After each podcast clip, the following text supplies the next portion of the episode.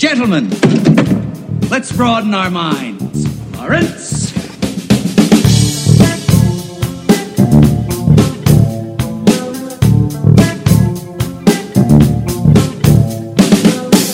You know, it'd be really funny if the day of the election, Fauci was just like, "Yeah, I voted for Joe Biden." just like, yeah, just offhand, be like, "Yeah, I voted for Joe Biden." Of course, just send Trump to a fucking rage. That'd be so funny.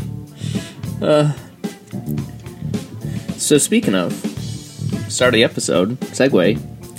Uh, we are seven days away from the 2020 presidential election, Cody. And I can't wait for it to be over. Here's why you should not say that because you don't have it as bad as I do because you don't watch TV. I watch a lot of sports, and sports just happen to be on. By sports, I mean football right now. Uh, they are on local channels, and local channels get absolutely plastered with campaign ads. So, shut up. It's not that bad. I get them on YouTube. And sorry, guys, I know this is bad radio, but I'm eating. So, fuck you. He's eating an entire pot of uncooked beans, for those wondering. Told him it was weird, but he just keeps doing it. And you're eating them. You're not even eating a spoonful. You're just picking out one by one. It's, it's just. It's fucking weird. It is weird. It's really, really weird. There- See, there's just one. Um, kidney beans. It's it's only kidney and pinto, but they're mixed up. There's one. you cut them in half and then like What's glue the them kind? together. What's the kind of bean that comes in the can? uh, baked beans? I don't know. It's like a Goya. It's a Goya brand, you know. I don't. I don't actually, know what fun a fact. pimento. Let's just say there's one pimento bean in there. Just Trying to and if I find get the, and if I find it, I get a prize. What's the prize? I oh, don't know. Let's find out together. Sweet. Fun fact about me: I've never eaten a bean before. So Never far as once? Nope, don't think so. And maybe when I was like a child, but like I don't do beans. No, I don't like how they look. I don't like how I I assume that they feel like when you eat. And They're kind of gritty. yeah, like is it just soft? When you bite into it, it's just soft, right? I mean, it depends on it. Has it been cooked or not? Sure. Let's say it has. Then yeah, it will be. Yeah, I don't know. I'm not about that. I, I just I don't like yeah I don't like beans. Sorry to the. I don't like beans and I don't like furries. Other than that, I'm pretty cool with anything. Beans, furries, and Republicans. Those are the three things I hate. Don't talk to me if you like beans.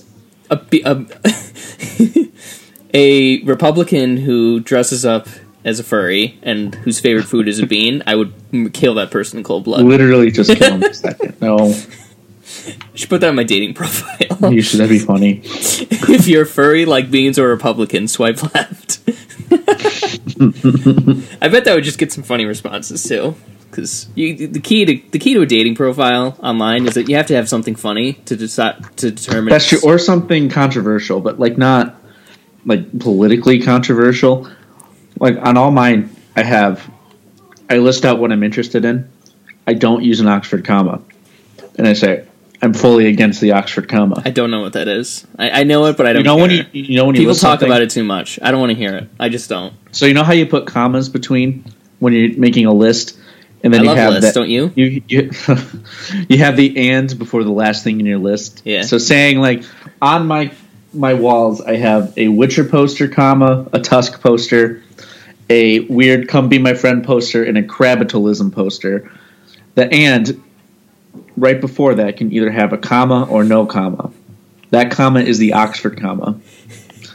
This is one of those occasions where I just don't blame anybody for turning this off and going to do something else because right now you are the most obnoxious person I've ever met. but anyways, anywho, anywho, Sorry, everybody. this is a rough start. a presidential election in seven days. I mean, yowza, Cody. Mm-hmm. I'm just it's a week away, and I'm just not because I'm just not prepared. Like we we've done this shows miraculously for long enough to where I can go back and listen to the you know I think the last episode we did before the, two, the 2016 election was like a rival. And I remember at the end I was like, oh yeah, Hillary's probably gonna win, but like got to get out there and vote and da da da da. And now it's just we were just so naive back then. And in hindsight, you know, you look at the the numbers and they just they never added up. They never made sense to where we should have felt comfortable. And uh, just I'm talking about like polling and forecasting because I kind of you know jumped pretty head into all that stuff and just becoming obsessed with it because you know I, you know me I like numbers and all that nonsense. And this year I'm just trying to maintain that skepticism, but I'm also looking at the numbers and what the smart people say and using my basic common sense. So I'm trying I'm walking the tightrope of being absolutely terrified and also trying not to be absolutely terrified because all these things make sense. Because if I if I keep if I allow too much doubt to creep in, I'm just gonna implode. You know? Mm-hmm. You don't want to. Don't let it Yeah. negatively affect your mental health. I Right. feel you. But I mean, I- I'm behind Trump all the way. Obviously, Ah, yeah, So- I don't know why you wouldn't be. no. I actually already voted. I voted this past Saturday for Joe Biden and Anthony Brindisi and a couple other people who I don't remember, but um, I voted for them because they're Democrats. Have you voted? nope. When are you going to vote? Election day, baby. Why are you waiting so long? In person, because I, don't live near my polling place. How, I how hope far, no. Um, how far away is two it? hours. Two hours away. What? Yeah, I'm still registered in Homer. Oh, what? Okay. Well, make sure you vote for Brindisi too. So you're gonna so you're gonna get up at th- three in the morning and drive home and I'm just gonna go after work, dude. Okay. Okay. Polls are open till nine. What if you die though? Then I die, and somebody has one less vote. Joe Biden has one less vote. hmm Jo Jorgensen has one less vote. God.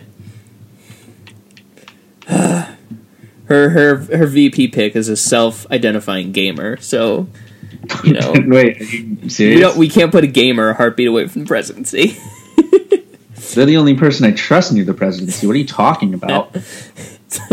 Just imagine him, him in the situation room. He's like, "This reminds me a lot of Nuketown in, Listen, uh, Call of Duty, uh, one time, I, uh, Can we just put some claymores down?" so what we need to do is block all the exits. Listen, I, I played Call of Duty. I know exactly what it's like in these um, war camps. It's it's easy. You, you're thinking too much. And then, Brand, or not Brandisi, then Fauci comes in and he says, listen, to you guys. No, no, don't say that. Listen here, Spike. Here's what you got to do at least three This is times what needs to happen, okay?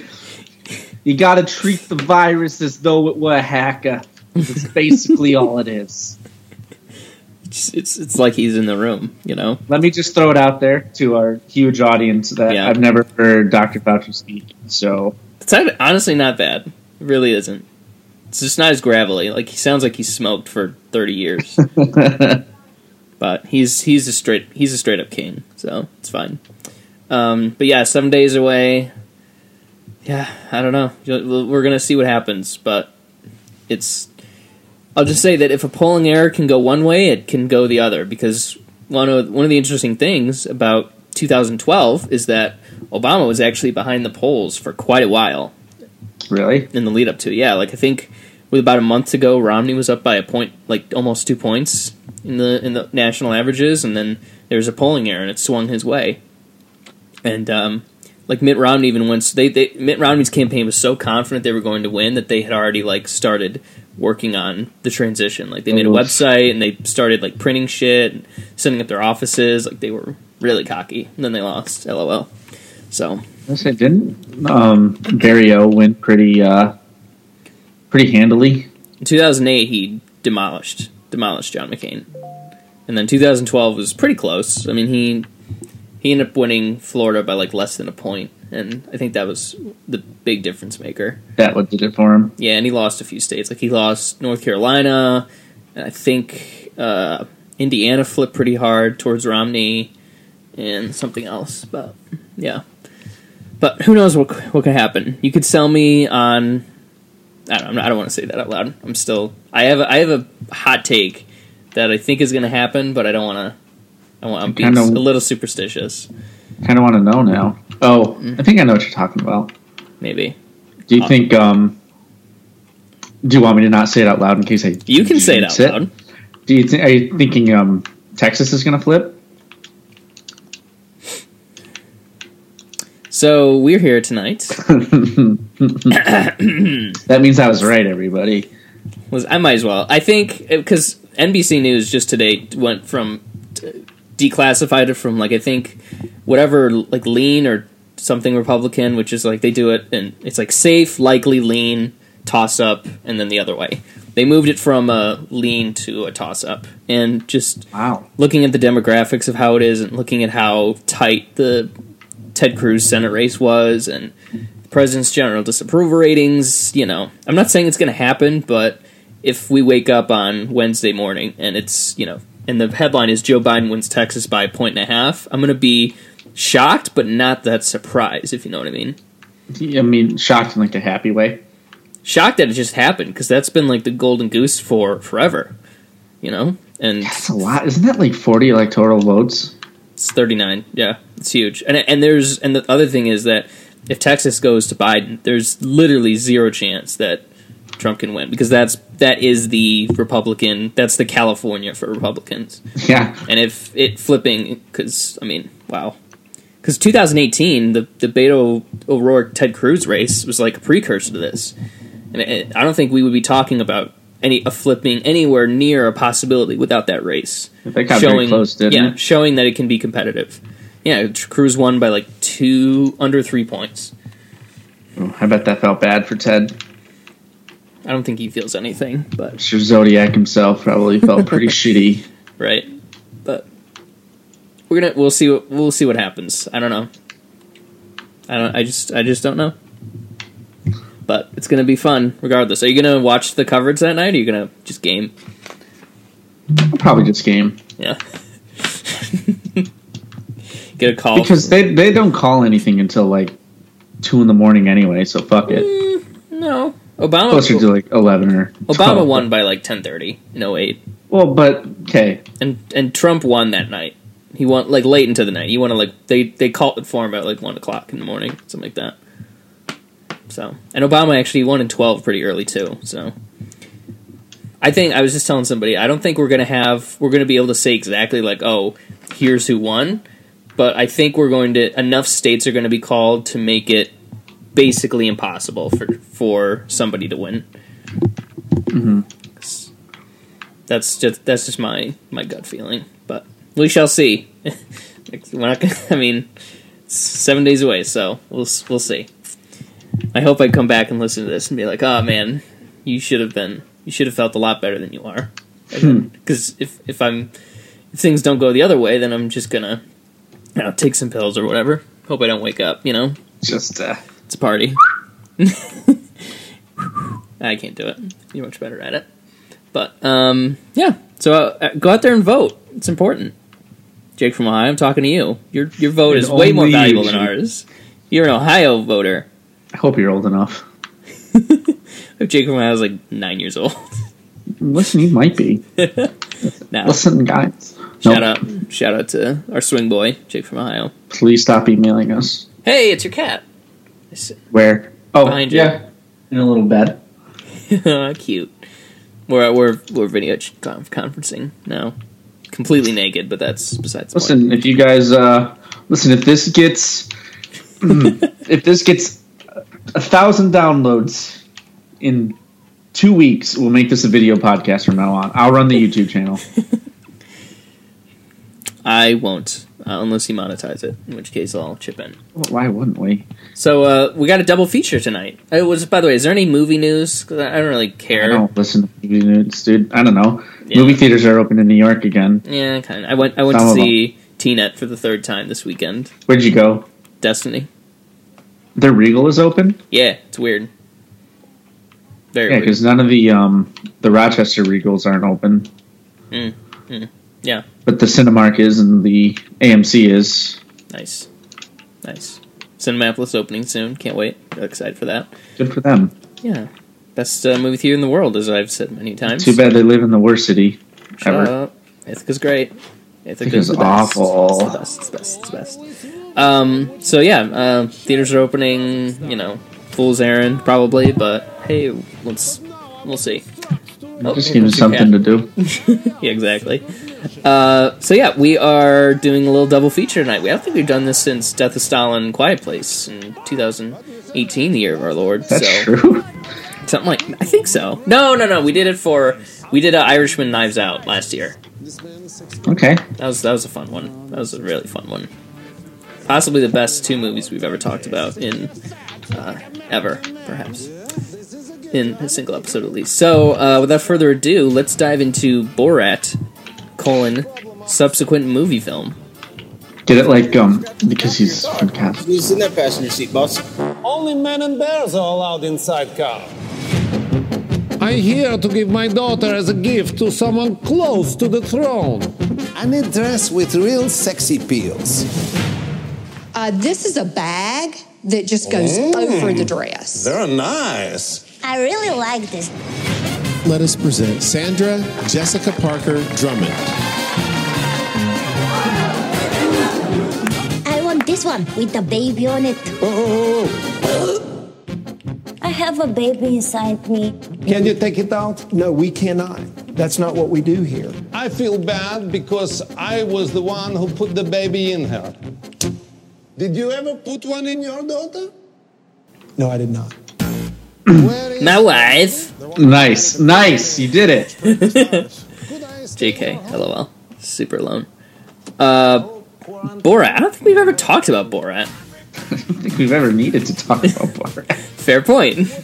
Uh, the Sacha Baron Cohen episode, by the way, I guess we should call it.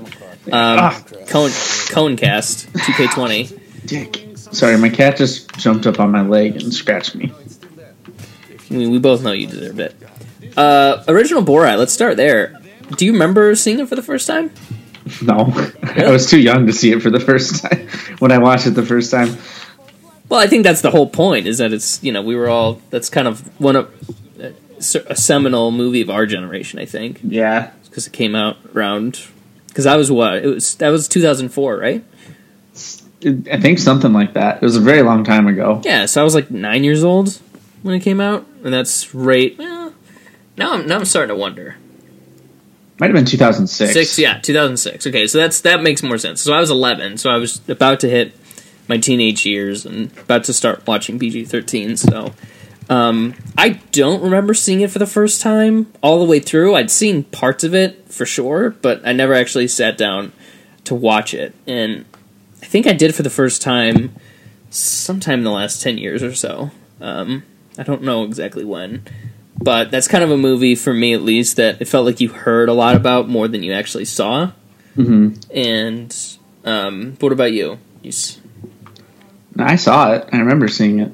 It was like one of those rogue movies that my sister bought that I knew I wasn't supposed to be watching, but did anyway because, like, you know, why not? I remember it didn't like take over my lexicon or anything. I didn't start speaking like him, but it was funny. I thought it was funny, and then I saw Bruno and hated it. I did not see Bruno. I heard Bono Don't. was in it, but uh, See Bruno. Not interested. Don't don't see it. okay, I won't. Just just because you told me to. Okay. Um, I guess apparently, uh, well, this it definitely brought Sacha Baron Cohen to pop culture and made him a a person, made him a thing. Um, I think he was in like uh, the Ali G show, but like I don't know who- anybody who's actually watched that. They people reference a lot, but like I've never seen it. yeah, I've never seen it. Um, but this movie was it was just interesting in that it was it was like a prank movie because Jackass was around that time too. So people it kind of got swept under that rug of being a quote unquote prank movie that we were all just kind of high on for a while. And there was like a bunch of prank shows because mid two thousands were just ass, so we needed stuff to do. and Ashton Kutcher needed money, so he's just like I'm gonna punk people. Yeah but um, so I think it, I think it caught on that way, and just the him doing a character and and like just doing this endless bits um, was just it just I guess it just it was something different, something new, and it was also you know criticizing our politics at the time, which you know I don't even remember what even were the politics at the time. well, it was like you know one of my, I actually I rewatched it the other day just because I hadn't you know seen it in so long, and it was it's it's very it's not like subtle by any means, but it mainly fo- it focuses mainly on like American culture, obviously because he's that's what he's sent to do for the movie and just like the social conservative in the South kind of a thing. Mhm. Um, and the you know, the people that you meet there, because I mean, in ac- in the first board, he goes to the deep South of Virginia. Weird, and he goes to like a bullfight and he sings um, the Kazakhstan national anthem in the key of the American national anthem, and he makes everybody mad. And he just like it's right after 9-11 too, so he's just talking about how we like we're just gonna wreck shop and kill everybody and this and that. And the crowd gets all fired up, and then they get mad at him for for the anthem thing. Um, and then he goes to get like etiquette training from like these Southern belles, and you know this that, and it's just it's basically just like one of my favorite uh, scenes in is like he goes to D.C. he drives by the White House. And he's like, so I go. I, it's like I go to find more more about War Premier Bush because that's just how he perceives him, which is like it's it's it's funny. Um, but yeah, the movie the movie itself is no yeah like I said it's it's it's funny it's shocking. One of my favorite scenes in it is when he goes to that he goes to that dinner. I don't know if you remember this, but he goes to the dinner with all It these shows pictures of his. yeah, he shows the naked pictures of his son, and he just comes out with a with a bag full of crap, and he gives it to her, and she just doesn't know what to do he doesn't know how toilets work. he just carries it, he's carrying it in a bag. I want to know if it's actual crap he put in there. I'm assuming not, but it's There's no way. So yeah, who knows? Um, the the the Jewish jokes that they make are so off color and insensitive, but then when you realize that Sacha Baron Cohen is very Jewish himself and is like, you know, it kind of feels like you almost feel like you have permission to laugh, even, even though it's just yeah, so it's if just I can so make dark. fun of myself, you're allowed to. Yeah, just, but I don't know. Well, I, I don't think Jewish people were like up in arms. I feel like they got the bit. God, the scene at the at the temple in this in the newest one Oh, loved it, loved it. it was it was really touching and sweet and warm, but just remind me to remind me to bring up the, the line that he did he did he he said before he walked in because that just destroyed me. Um, but the original Borat, like like we said, it's it's funny, it's of its time. It's fun to see him screwing with like these you know Bible thumpers and who you know the and just to get under their skin a little bit of how silly and goofy they are. And that was kind of it for a while because you can't do that again because everybody knows, and they they they reference it obviously in this in subsequent movie film. They reference that like Borat just can't do his thing anymore, and that because everybody knows who he is. exactly like it's you know you, you can't fly under the radar. It's Borat, and um yeah, and then it, did you ever did you ever think we were going to get a sequel to it, or did you I ever never think about I it? I never thought I wanted a sequel to it. Hmm. I mean, just given the times that we live in, it, it- any sequel, no, no sequel will ever surprise me. I guess for the foreseeable future, just because it feels like you know there's too much money to be made. It's the world we live in. Yeah, it's, it's this this movie says a lot about our society. Uh oh. But I, I do think a little bit about, and I think about this with every movie and ch- almost everything I watch, I guess, that says it's about something. It's like the social utility of it. Because, like, I was thinking about the West Wing special, which I think I talked about last time, but, like, it was so nice. It was so lovely. And they mention it in the in the special itself. But, like, what's the social utility of this? Because the West Wing's audience, by nature, because it's a political show, is gonna is not gonna vote for Donald Trump. They're not, and Mhm. they're not gonna not vote because they watch The West Wing and they love The West Wing and this and that. So like a lot of these exercises of like this is a this is a movie for right now. And, like we're trying to get people to do this and that. It just it always kind of feels self-serving to me just because they don't have access to the audience that they need to get the thing done. They're just preaching to the Mhm. choir basically. But Borat, on the other hand, this to me feels like it actually has some social utility. Because there is, like, I don't think people see Borat and Sacha Baron Cohen as, like, a libtard, for lack of a better word. It's like, I think, I, I think this has the ability to reach people that It wouldn't usually. or yes, that something like the West Wing couldn't, with all these actors who we know are these, you know, are Democrats, liberals, whatever you want to call them. Whereas, Baron Cohen and Borat is kind of is sort of a tweener, and that you sort of get that he's playing a joke on a lot of these people, but I don't think you hold it against him. Yes, I shook my head, and doesn't really um, doesn't really track here. You know. Yeah, yeah. I feel you. until, Um, until we hit I those. feel like, I, I see what you're saying. Is that it's yeah. I feel like people. I guess the point I'm making is that people are, will kind of. I think like a lot of people are going to watch this just to see Sacha Baron Cohen screw with people, and maybe and not. then they accidentally get uh, indoctrinated. I don't. They accidentally see. You know. Uh, yeah, I guess indoctrinated not so much, but like they ac- I know they accidentally get um, exposed to these kind of Ideas. views, I suppose. So, um, but I'm like, I'm not saying that it's like half of this audience are are conservatives and half of them are liberals. I think it's more like 80-20, probably. If I were to guess, like if you polled the people who watch this, they probably eighty percent Biden or you know Biden or other, and then twenty percent Trump, and that's. I mean, West Wing is like ninety nine point nine nine to point zero zero one, so it's like Mhm. you know better, not great, but better because I feel it just feels like there's so many people who like don't watch anything new, and they because it's all like politicized, quote unquote, which is stupid. But I'm sure those people exist for sure. Um, but ev- eventually, entertainment passed you by, so it's not too surprising. But um, the movie itself, uh, clever, Very. timely. It's a Um, movie I- about our time and the times. I know it is. It's uh, it's very interesting. Um, I like how they got around how Borat can't do anything anymore. Mhm. I like that they introduced a new character, and I I like how they used it as a. Should I just get into the big uh, the big scene? Sure, go for it. How they basically just used her as a honeypot for uh, Rudy Giuliani. I mean, we have, let's just talk about it now.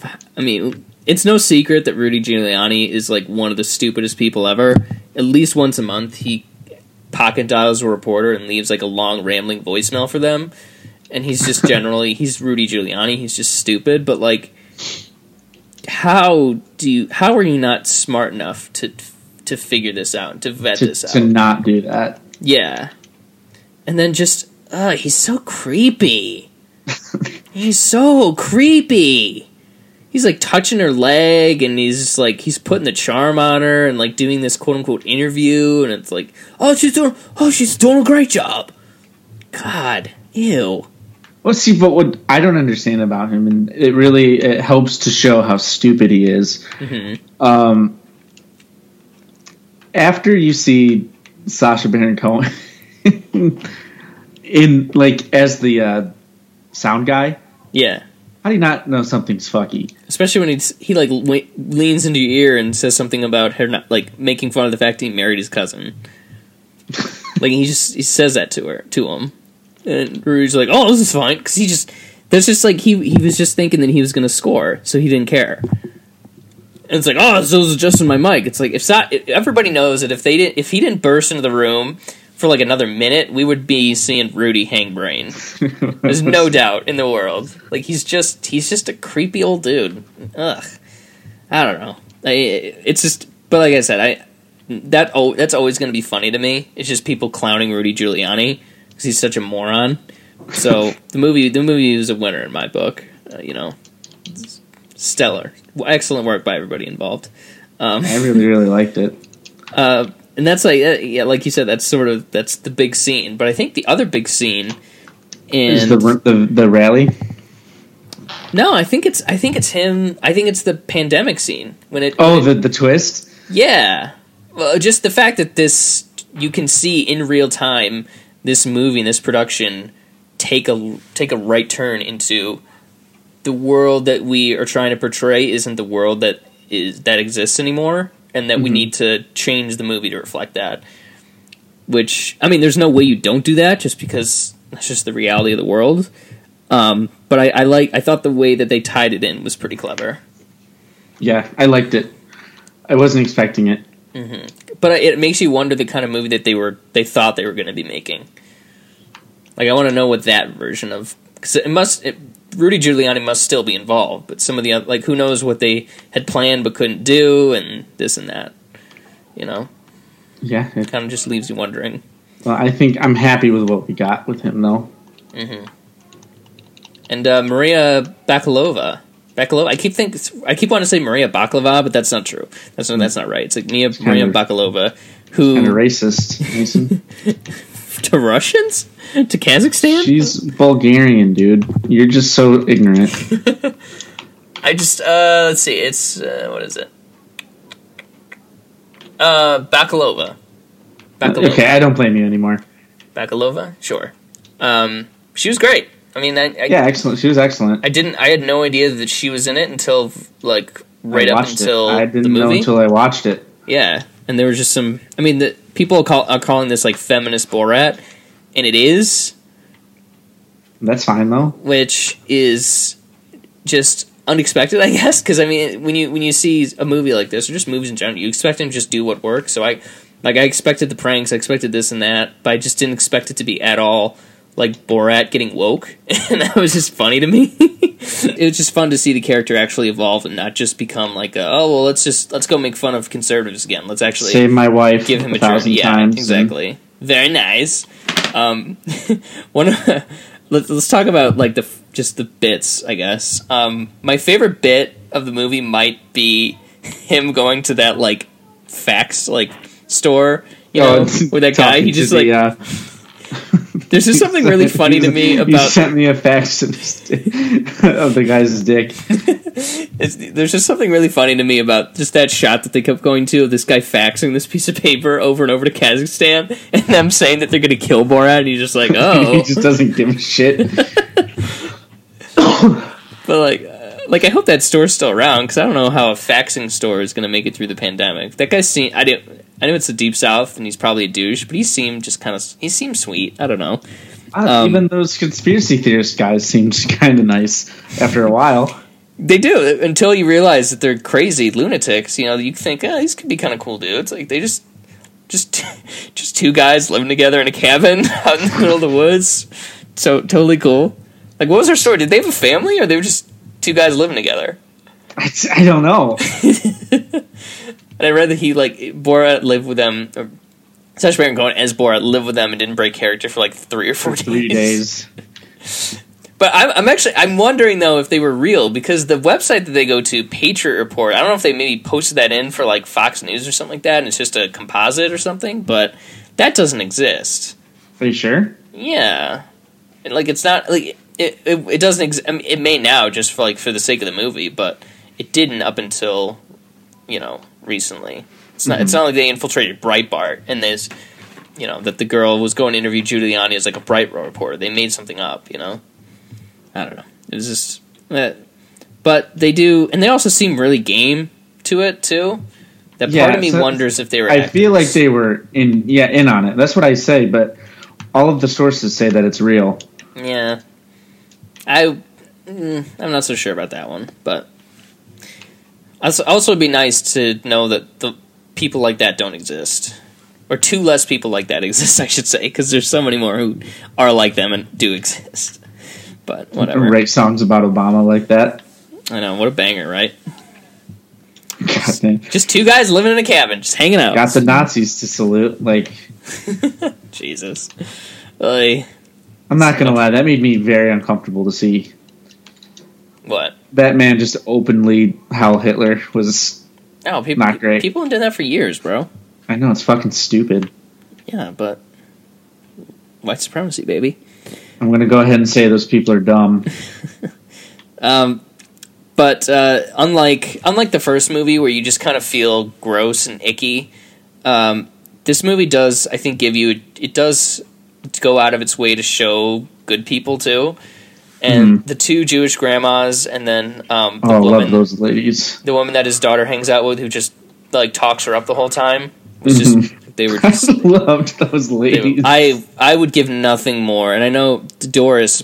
Apparently, she's passed away, which is so fucking oh sad. no. But like, I I feel like there would be no better feeling than just getting a hug from her. She just, I just Just uh, talking to her. I would just melt. I would just melt her arms, and just start sobbing if, if she hugged me. She was so sweet. Um, R.I.P. Queen. We, you know, If you're dead. no, she's yeah, she passed. We're sure. Yeah. I saw it from a blue check mark, so it's got to be Oof. true. But if she isn't, great. But I think she is. Sad. but the uh, I, I, oh, I remembered to bring it up myself. The line that he says going in when he dresses in the most offensive Jewish person like uh, costume of you know what a biggest thinks of Jewish person's like. I just lost it when he's like I. fe- He basically says like I felt you know I felt so depressed I wanted to end my life so I went to the nearest synagogue and waited for the next mass shooting. I was like, fuck, oh, that one was stop. It's Oh, that fucked me up a little bit. That was funny. But like to the untrained eye, it's like, oh my god, what a horrible thing to say. But knowing who he is and knowing Sacha Baron Cohen's politics, and specifically, he's he's talking about just he's you know making fun of gun culture in the U.S. as being as fucked up as it is, and you know bigotry and all that good stuff, bad stuff. But um, yeah, it was just uh, gosh, yikes. But then the scene when he goes in and they just and they knew ahead of time the bit he was doing, and they just the warmth that they both greeted him with, and just cutting to them just sitting in the in the pews drinking soup or eating soup was just so adorable. And then he just man, Doris, I can't. Uh, man, give her an Academy Award. Best Supporting. Actress is Doris from Borat's subsequent movie film. Um, and then uh, another highlight for me,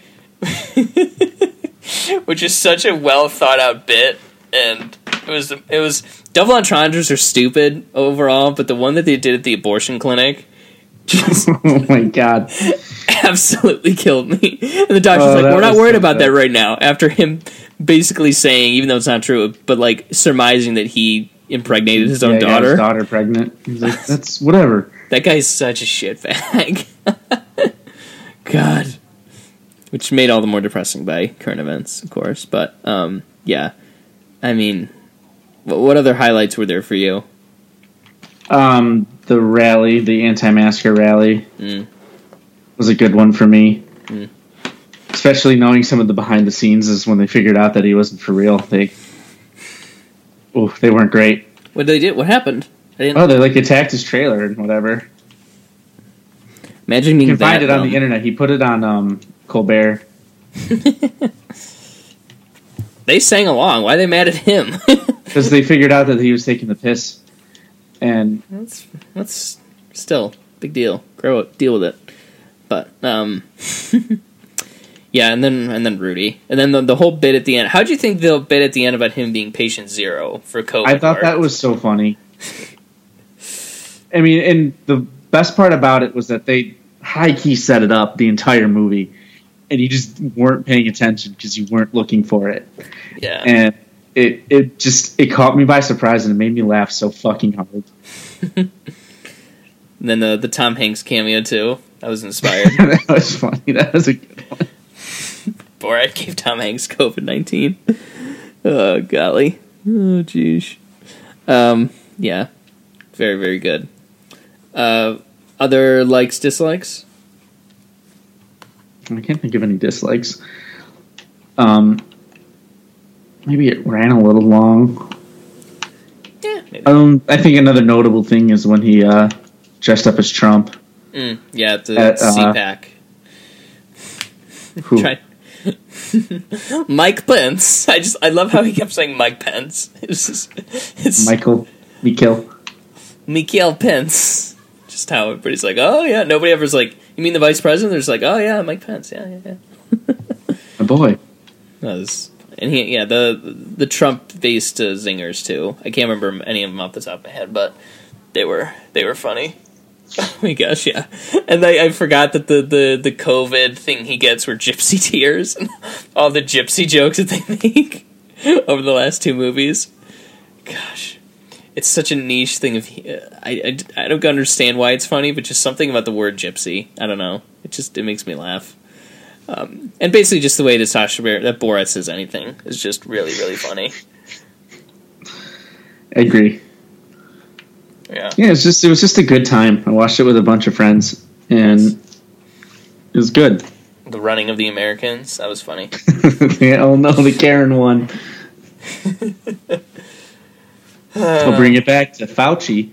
He was in. He was one of them. Oh no, Karen killed the Fauci. Another really horror, funny, uh, funny in a dark, dark way is when he, the whole Holocaust thing. do You want to explain what that is? Oh, what even was the joke? Um,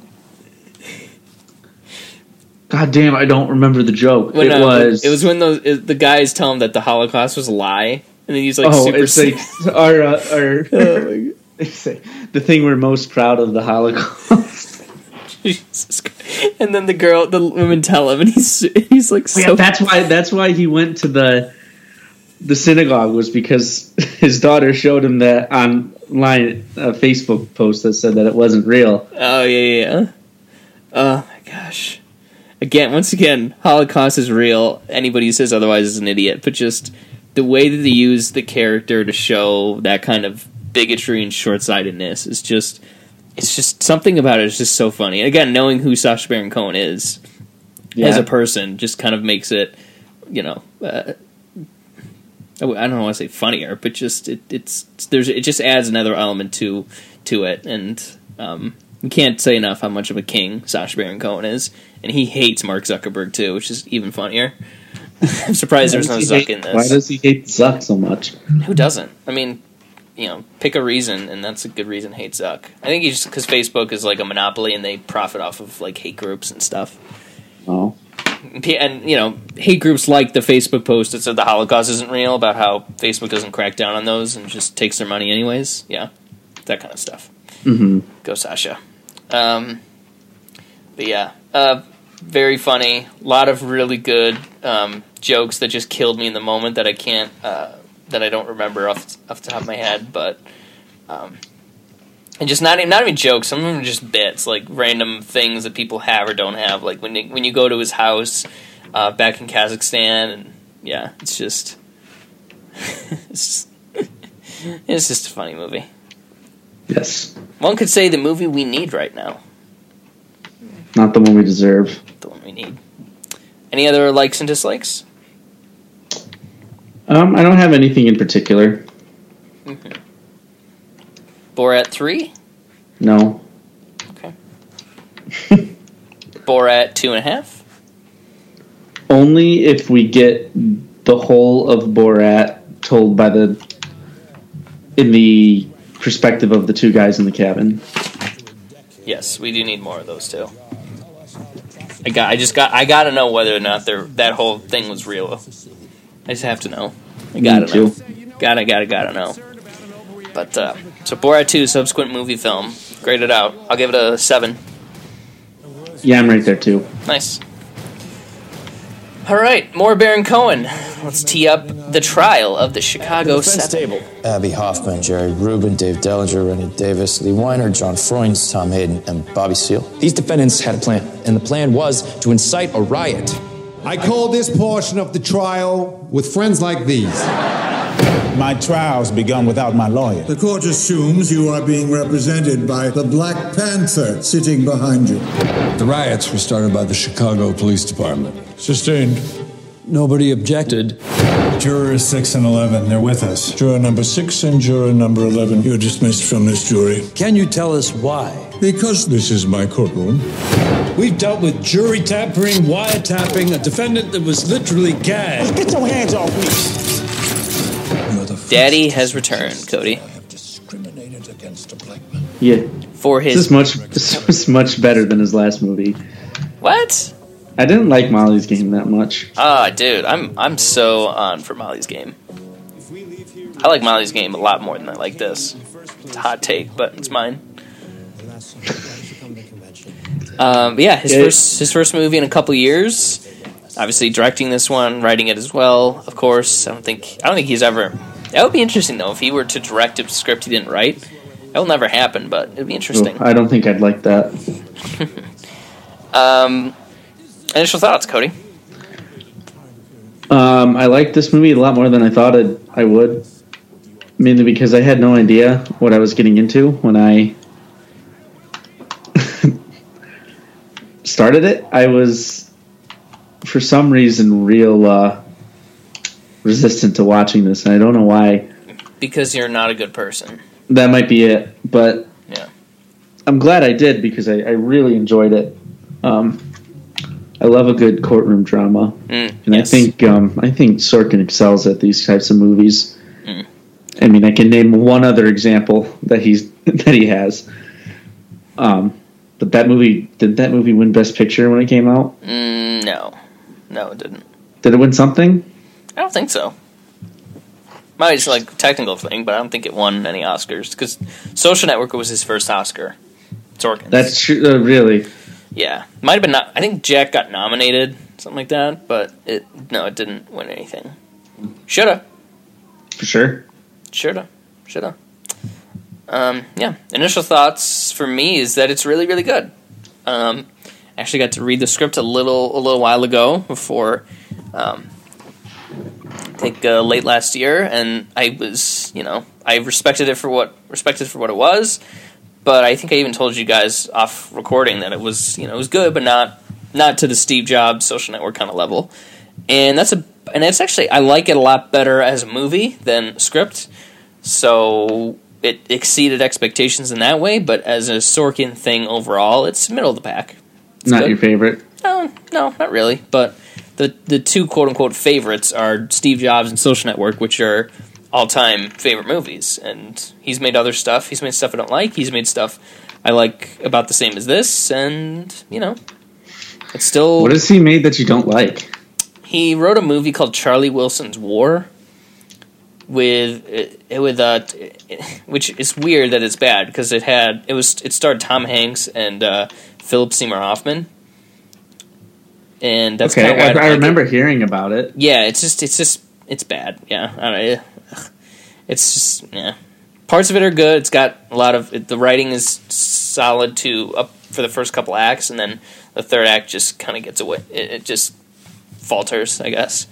But that happens. Um, but yeah, I like this. I like this quite a bit. I think it doesn't have. I like that it doesn't rely on many of the major Sorkin players. Like you don't get. Um, uh, you don't get uh, Jeff Daniels, for instance. Um, I'm trying to think of other people who've done a lot of his stuff, but it's just Jeff Daniels, I think. yeah, Martin Sheen, I guess, if you count West Wing and American President. But I don't know. I guess uh, the point is, I like how he he um, brought in new players and to the company, I suppose, and Mhm. new people to say his words, and I think they all did a pretty solid job, and nobody left me wanting, and that's kind of all the best you can hope for it. But um, Was there anybody in there? Like, are you still talking about the new movie? yeah, Chicago Seven.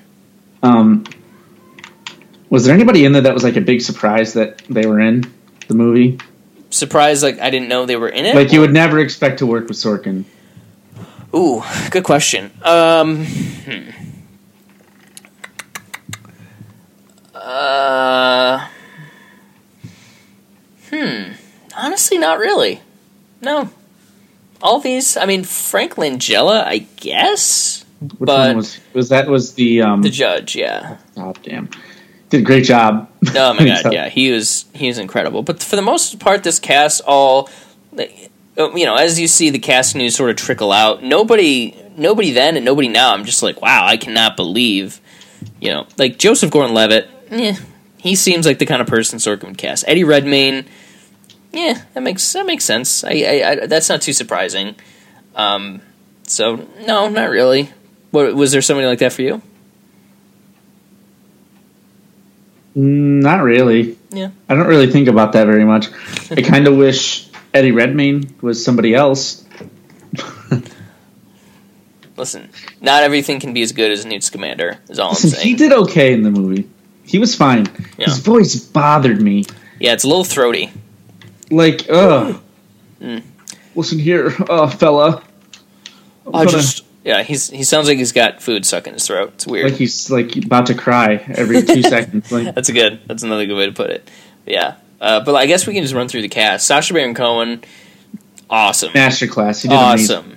It, like it's just I love I love people who can do Borat and then I'll, it can also do prestige Oscar drama. You know, it- anybody people that kind of versatility. Like Jeff Daniels is one of those people. Like he's hysterical in you know in Dumb and Dumber, but he's also just awesome in Steve Jobs. Like uh, that versatility. Like DiCap. That's why DiCaprio is so great, is because he's fucking hysterical and he's also a really good actor. People who are just like, I'm really good actor, man, and I, I give these weighty, dramatic performances. Like, I don't know who's like Eddie Redmayne's kind of that talk- way. why are you talking shit about Daniel Day Lewis?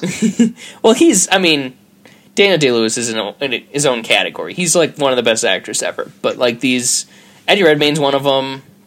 Of just these people who are always doing like these really serious roles. They just bore me after a while, and I like it when you can be when you show me that you're funny and you know and also good you know good dramatic. you don't take everything too seriously, yeah. Yeah, and Sacha Baron Cohen was certainly that, and this is a very, this is like the role of the movie, I think, other than maybe the uh, the the judge, um, what's his name, Frank Langella.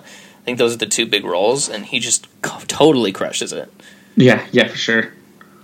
And I just, and I like, I really like the way that um, Sorkin. He's kind of, I just like how he, as a both a director and writer, just assembled this thing and how there's a lot of there's a lot of scenes where you hear the same event from different perspectives. I'm sure that's called something. It's not cross cutting, but it's whatever it's called. It's like a montage, sort of whatever it's Mhm. called.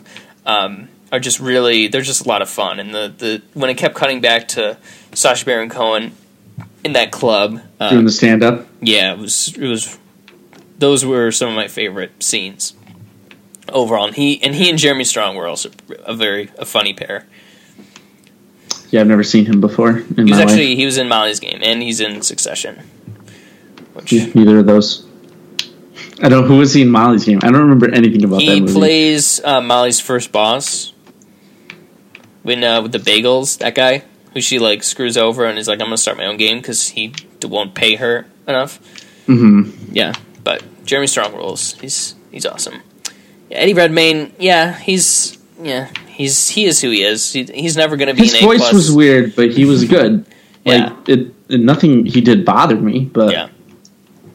he just I'm not a fan. could have tried a little bit harder. No, Nah. he was fine. He was Yeah. good. Not a fan. Uh, John Carroll Lynch, who I know best from playing uh, Arthur Lee Allen in Zodiac. Uh, yeah, he was so also really no, good. I he is a he's a that guy. He's a Oh, yeah. career that guy. Never. remember that. I didn't know his. I had to look up his name. I had no idea who he was. He's good though. He was pretty good.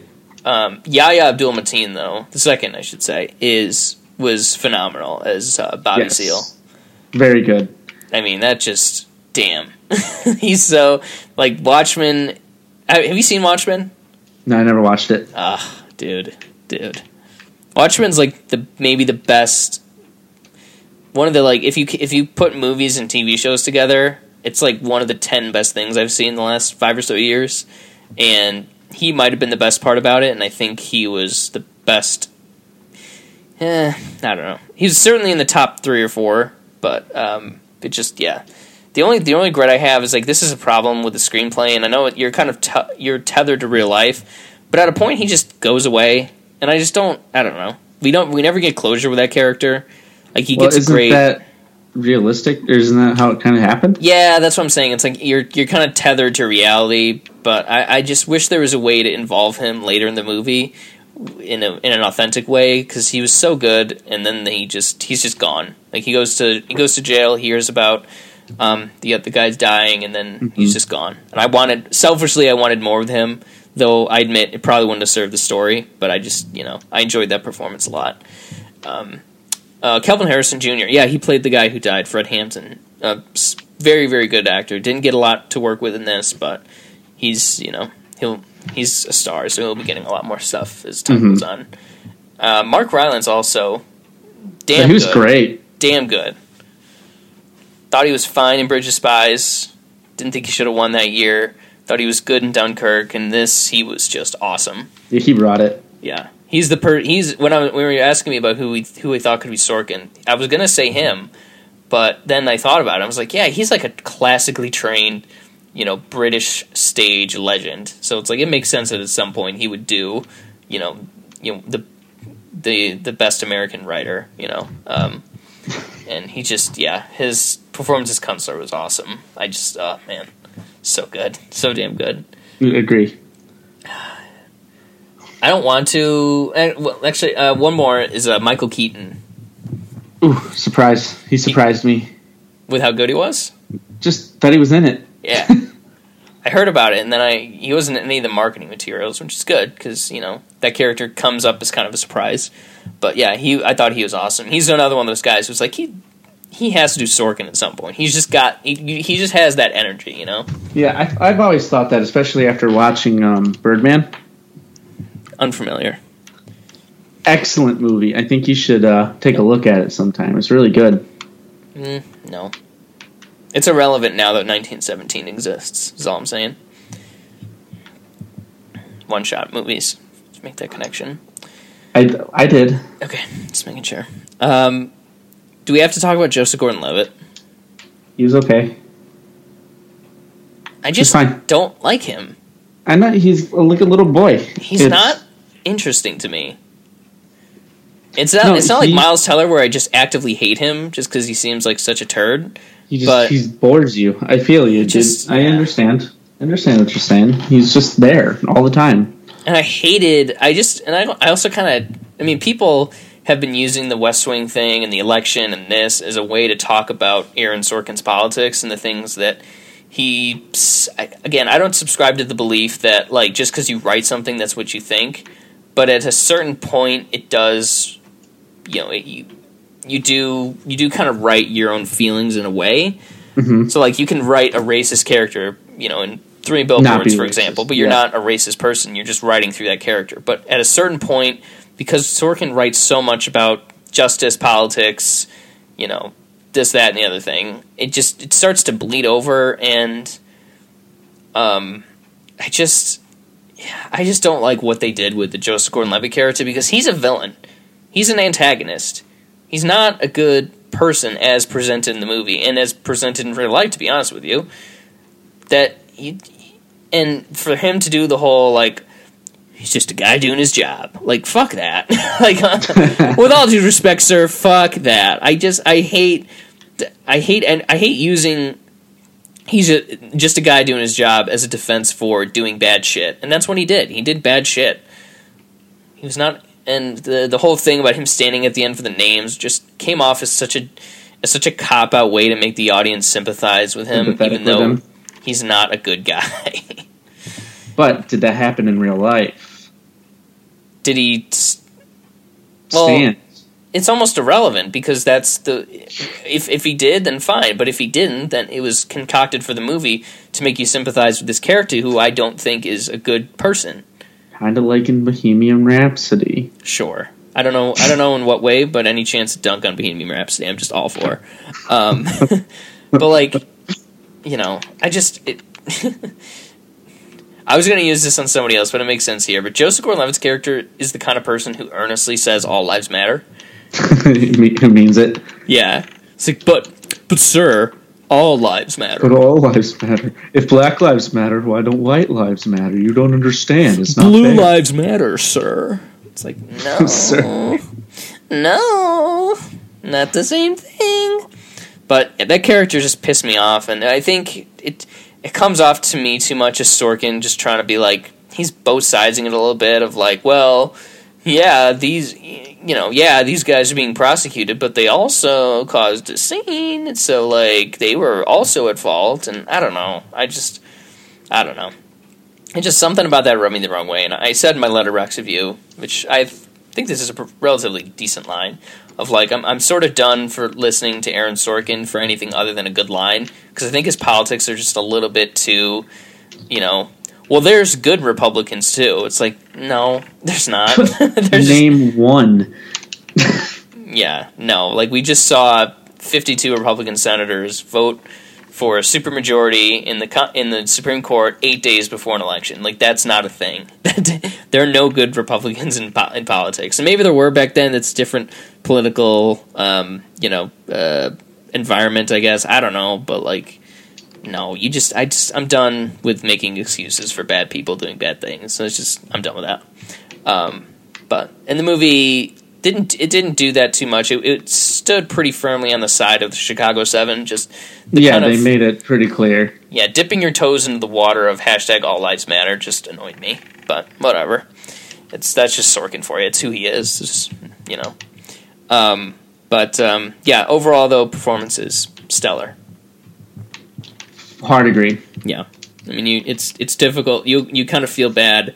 It's it's a kind of movie that makes you wish there was a best acting ensemble award at the Oscar, which Mhm. you know screw like oh we need a new we need best stunts or best like motion capture performance. Like no, we need a best ensemble because there's movies like this that come around that you just can't. It But, sucks like, to have to what pick one. what other movie this year could be not this year, just in general? Can you name any others? I mean, once other upon a time in Hollywood, than- you could have given Okay. a you could have given ensemble. Irishman, you could have gone with ensemble. Little Women, you could have gone ensemble. Knives Out, you could have gone ensemble. Like there's there's always movies like that for sure. That's the one we need. We don't need we need stunts and visual and like mocap. It's not necessary. We do need ensemble, and this is one of those. This is one of those uh, moments.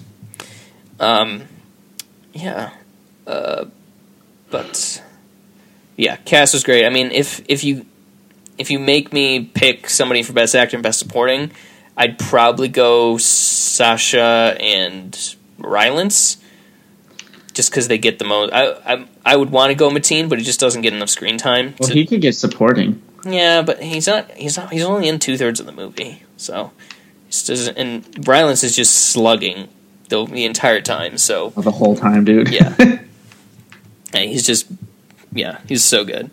Um, but um, the craft of it all. How do you think? How'd you think the movie looked, felt, all that? It looked fine. Um, I mean, the there was nothing special. Yeah. The cinematography or anything. Um, I thought it was real cool how during some of the riot scenes they put in actual footage, like Mhm. archival footage. Yeah, yeah, I thought that was pretty cool. yeah, for sure. Um, let's see what else. I don't know. Sorkin as a director. Thoughts? He's pretty good. Yeah. I mean, he, but he's writing or he's doing his own script too. So like, Mm-hmm. He better be good. it's kind of hard to mess up your own thing. I mean, it's not, but No, I think it is to not. I mean, to not get your vision, making it bad. Sure, that happens all the time. But like to not get the vision across. Yeah, that's that. Wouldn't hap- that doesn't happen often, and it didn't. I don't think. I think. I don't think he's ever. This is kind of. This is where I'm just. I'm being selfish, and I'm like, yes, Sorkin, follow your dreams, pursue your passion, but like. Why dedicate 50% of your energy towards a script and 50% of your energy towards directing when you're nowhere near as good of a director as you are a writer? Why Mhm. not just pump out some scripts and get some and let some people who've actually studied directing and that, and did that as a vocation and have done it multiple times and just focus on writing. You know, it's because I mean, he likes. I know, he I, I, I know, I'm and I'm being totally selfish and just like give me the thing I want. But like, eh, I don't know. Maybe maybe every other. You know, maybe yeah. I'll direct a script. Uh, I'll direct my own script, and then I'm gonna send this one over to Fincher or whoever to to make a make this other thing. Like you So know, please give Fincher another movie. yeah. I, that, again, that's just me. That's just me being selfish. I just want as many movies as I can get from this guy, and uh, you know, I, I don't think it's not. I don't think he's as. I don't think he's to the level of a director where I can say, okay, yeah, just do your own. You know, just make your own stuff. You know, I I Mhm. think, I think, um, yeah, you know what I'm saying. I just want. I just want more. He's not so great that I'm too. I'm cool not getting Sorkin script directed by you know blah blah blah. But uh, he's certainly competent. Like there's nothing. There's nothing in this or Maggie's or Mo- Maggie's game. Maggie's game. That's my dog's name, Maggie. Um, there, Molly's game that's like, oh man, that was bad, or oh man, that was awesome. Like, there's really, really good stuff, and there's good stuff, and that's about the spectrum that it runs on, and that's great, awesome. I'm down with that. But I gotta say, for what he lacks, I don't want to say lacks, but he's not a proper director, right? He's not Nolan, he's not Fincher, he's not, you know, Gerwig, he's not, you know. Well, Coppola, it's just the thing about him is that he doesn't have anything special. No, he does. I think he does, because like you, you- really because No, it the seems visual- like the anybody could have made this movie. Yeah, absolutely. You're absolutely right. But the thing I'm saying is like I w- I am still kind of amazed at how he's at the performances he's, been able to get out of people.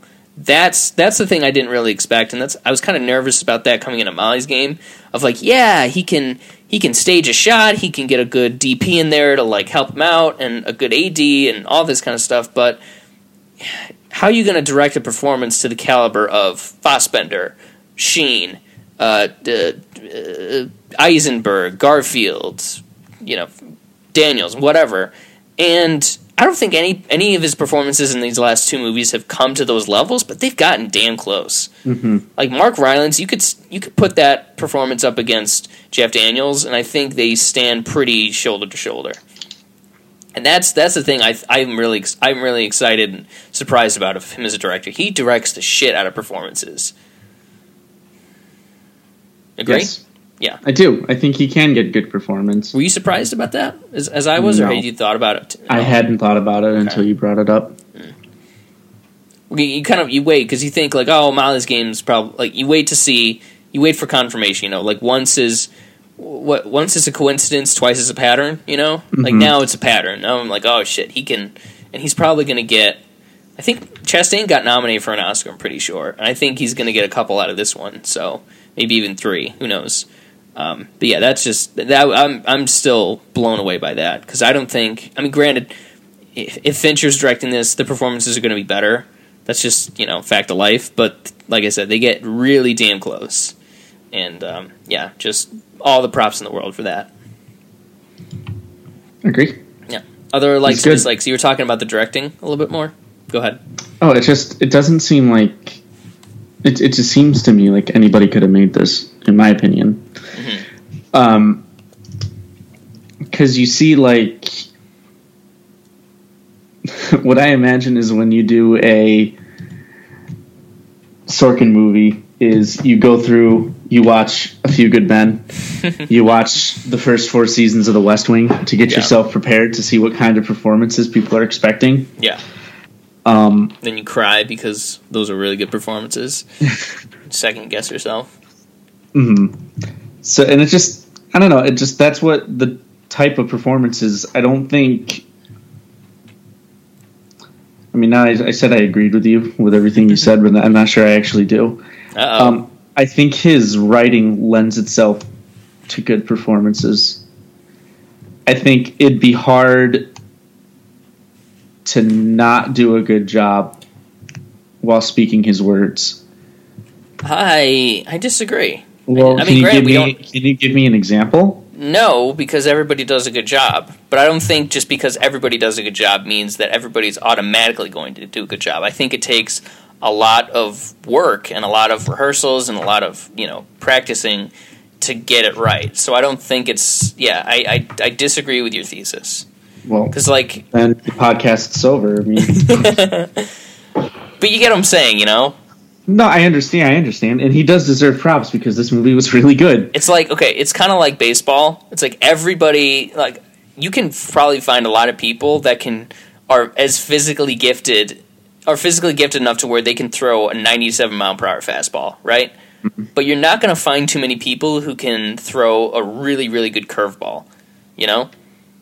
And I feel like the people that they cast, I don't know if they already have the curveball or they develop or they are forced to develop it to keep up, but I do think it, it's not as simple as you put it. I mean, acting's one of the easiest jobs in the world, but it's also pretty hard to do it to this to a really high caliber, you know. Mhm. But I, but again, maybe it's just But by I mean, you're also at this point you're you're hiring yeah, professional actors. and also the people that it's not like you're getting a chump uh, other than Joseph Gordon-Levitt. You're you're hiring a chump for, for a Sorkin movie. The people that end up doing these are usually damn good actors already in their own right. Which, yeah, I think that kind of helps my point a little bit. But True. um, yeah, it's because it's like you're not hiring random fucking people. Yeah. Like people know Right.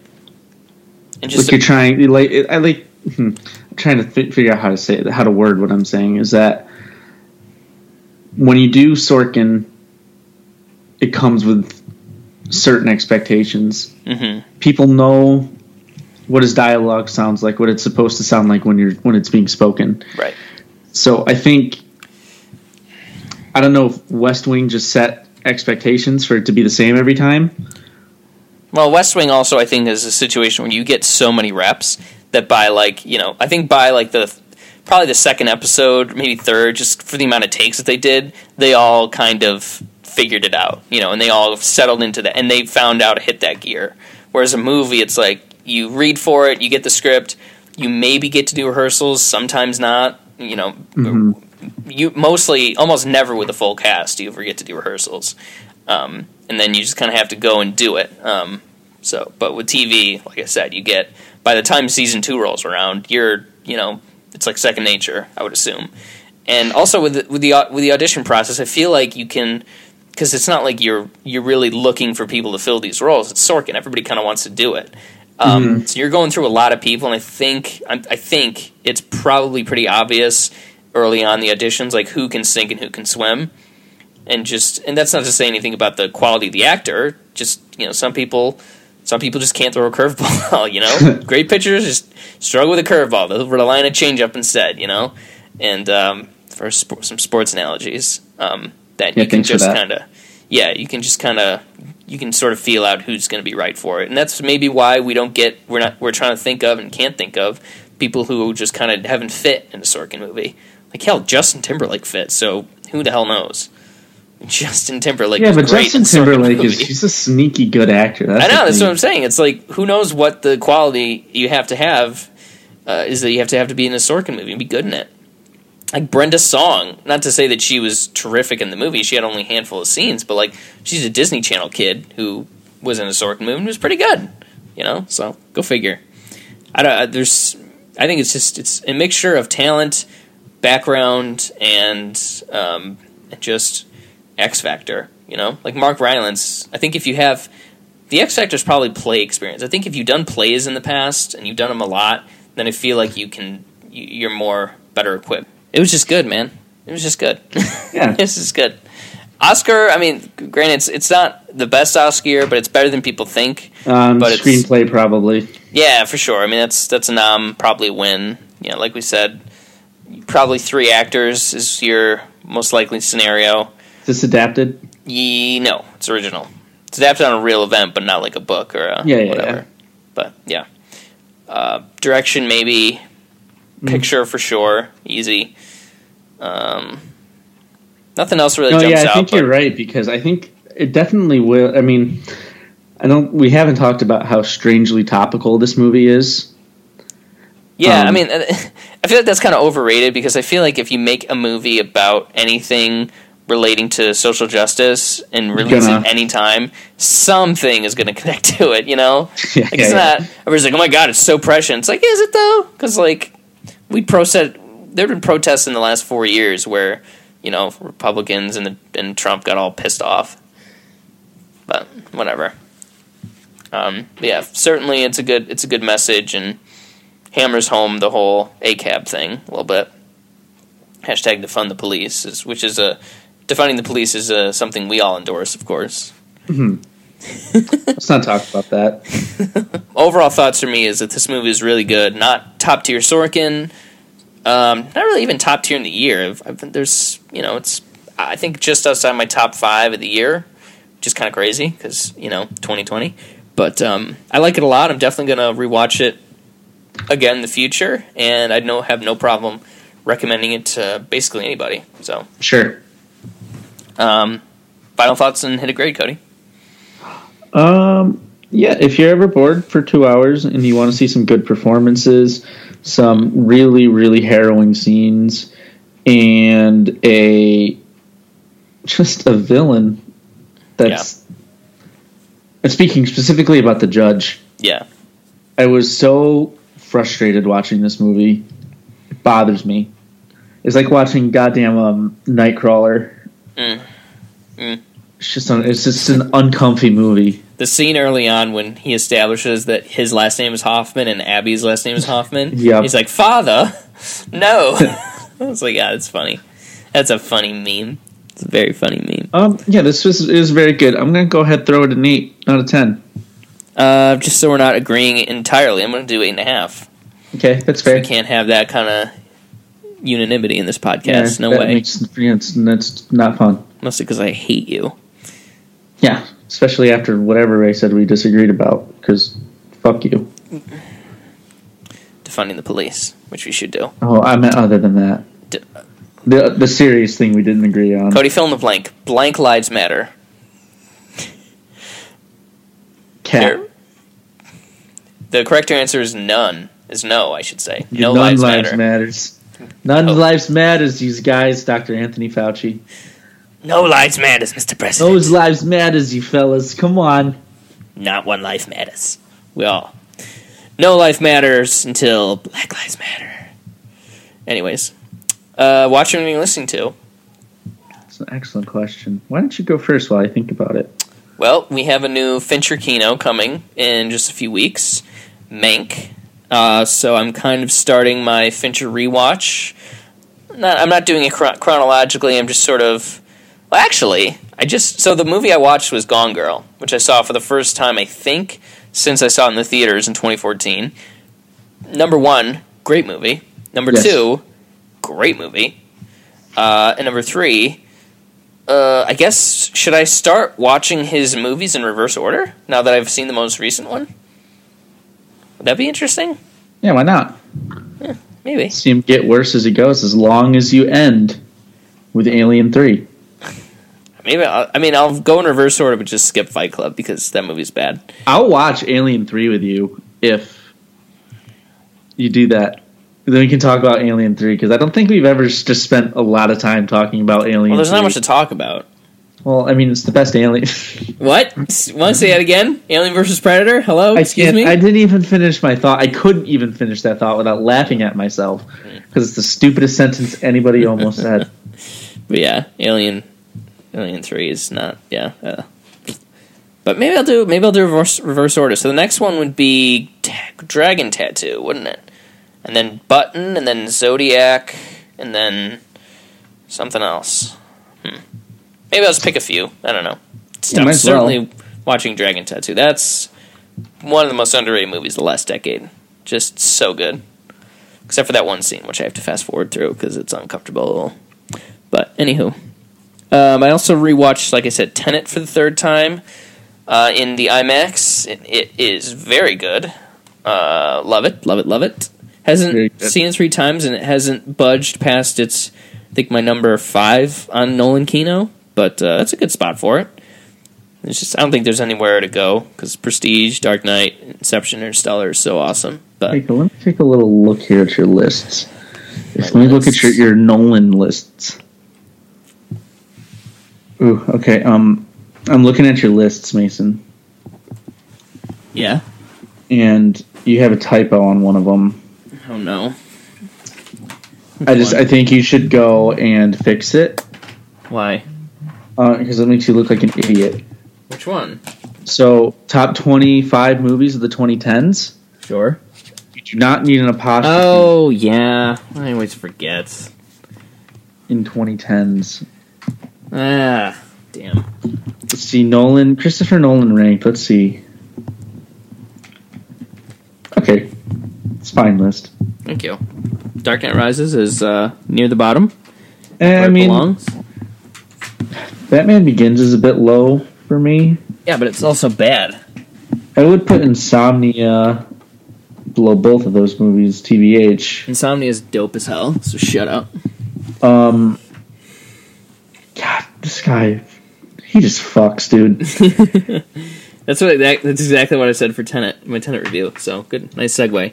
Yeah, it's awesome. I gotta say, one of my favorite my one of my favorite scenes of Tenet, the, the scene that I just I don't know, just gets me hot and bothered, um, is when Robert Pattinson is taking the tour of the facility. Just the way he's just so handsome. he's so so handsome, and uh, that that movie's also big. Um, it's not technically ASMR, but it's it, it, it has a lot of really satisfying sounds. I don't know how, I don't know how to describe it. Just there's a lot of moments where I'm just like, oh, that sounded nice. That was a nice little edit mix there.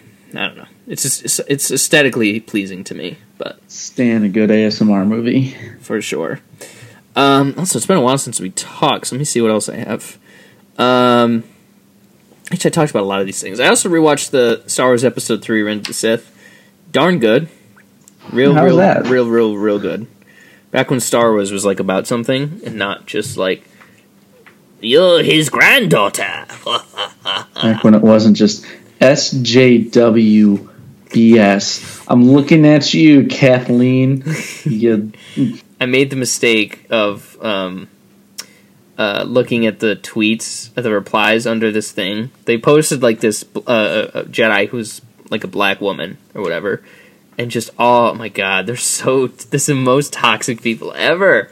Like, why you gotta do this social justice war? It's like anytime they do any, anytime they post anything about a woman of any kind, of any you know shape, size, color, whatever, they're just like, ah, this is a propaganda. It's like it's what is no, up they're not. Listen, women? they're not wrong. And they are wrong. You that's that's a, that's a sarcasm there. yes, so It's just I just can't imagine like going through your life that way. I just don't get it. Being like feeling so insecure with yourself that you're like, uh anytime I see a woman in my favorite Star War, I'm getting mad. It's like shut up, dude. Can't be Jedi. It's just why would their vaginas would get in the way? Stop cutting that. No. why? Because I said the V word. Yes. Yes, I watching, reading, listening to for you, Cody. Uh, did I talk about Dune? Dunk? No, Dune. Dunk? No, Dune. Dunk. No, this one's not Dune or Dunk because Oh, it's not Dune, so it's Dunk. Gotcha. it's it's Dune. It's David. Um, yeah, you started reading which it. oh, I finished that book a while ago, Damn. and then I watched the movie. And oh yeah. Ooh, it was great, bad. huh? Ooh, it was bad. Um, fuck me, it was bad. I don't even want to talk about it anything other than it was bad. Don't watch it. But the book was great, and I'm very excited for Denny Villeneuve's Dunk. I honestly think that movie is going to kick ass. Mm. I'm skeptical. You should read the book. No. You won't be anymore. I'll tell you what though. Here's what I've done. I got the audiobook for Tinker Tailor Soldier Spy. Yeah. Finish your thought. And I've been listening to it at night before I go to sleep. Hmm? Because that's the only time that I can listen to an audiobook because I just don't my life isn't conductive to listening to audiobooks. It's a. And I've lis- I've been listening to that for like 3 weeks now, I think. And I haven't made it more than like an hour and a half in. So because you're only listening to it at 15 minutes at a time. Why is that? no, it's not even. you? It's like five, ten minutes at a time because I always fall because I I'm. I'll tell you, the greatest gift my father ever gave me was my ability to fall asleep real damn fast. like I seriously, like I'll like literally five minutes. It's crazy. It's it's surreal how fast I can fall asleep. It's incredible. It's actually pretty funny. Serious. I'm ser- I'm serious. Five minutes, maybe, maybe that. It's, it's absolutely nuts. I believe you, and I'm, I'm happy for you. That's good. I wish I could do that. hmm Well, you can. You just need to not be a gamer.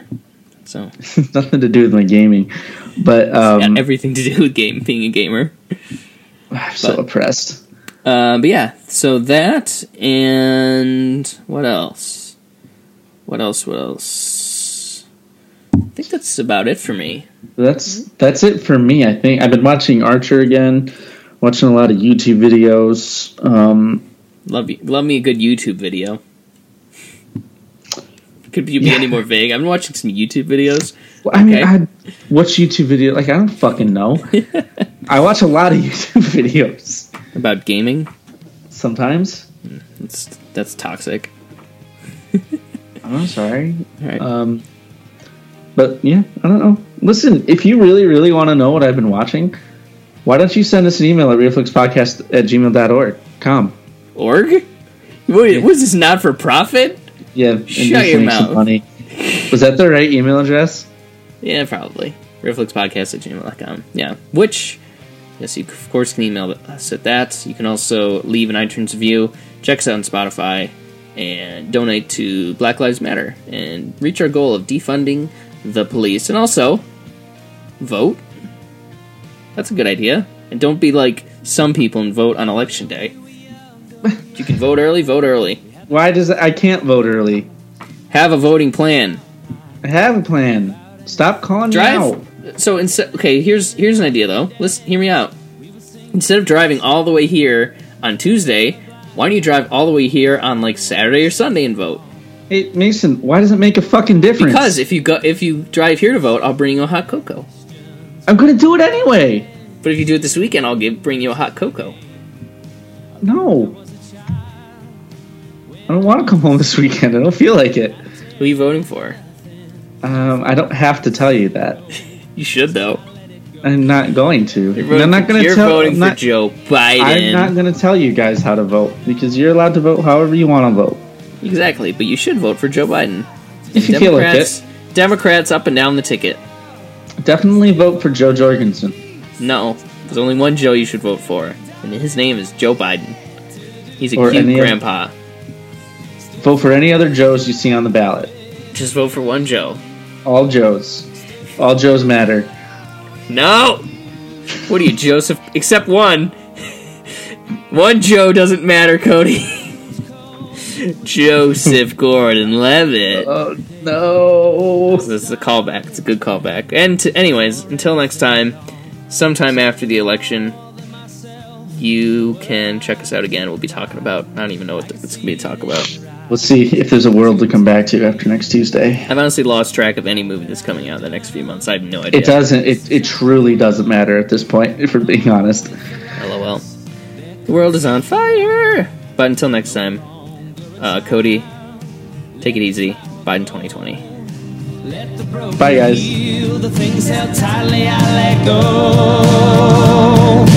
Every heart beats when you give it away.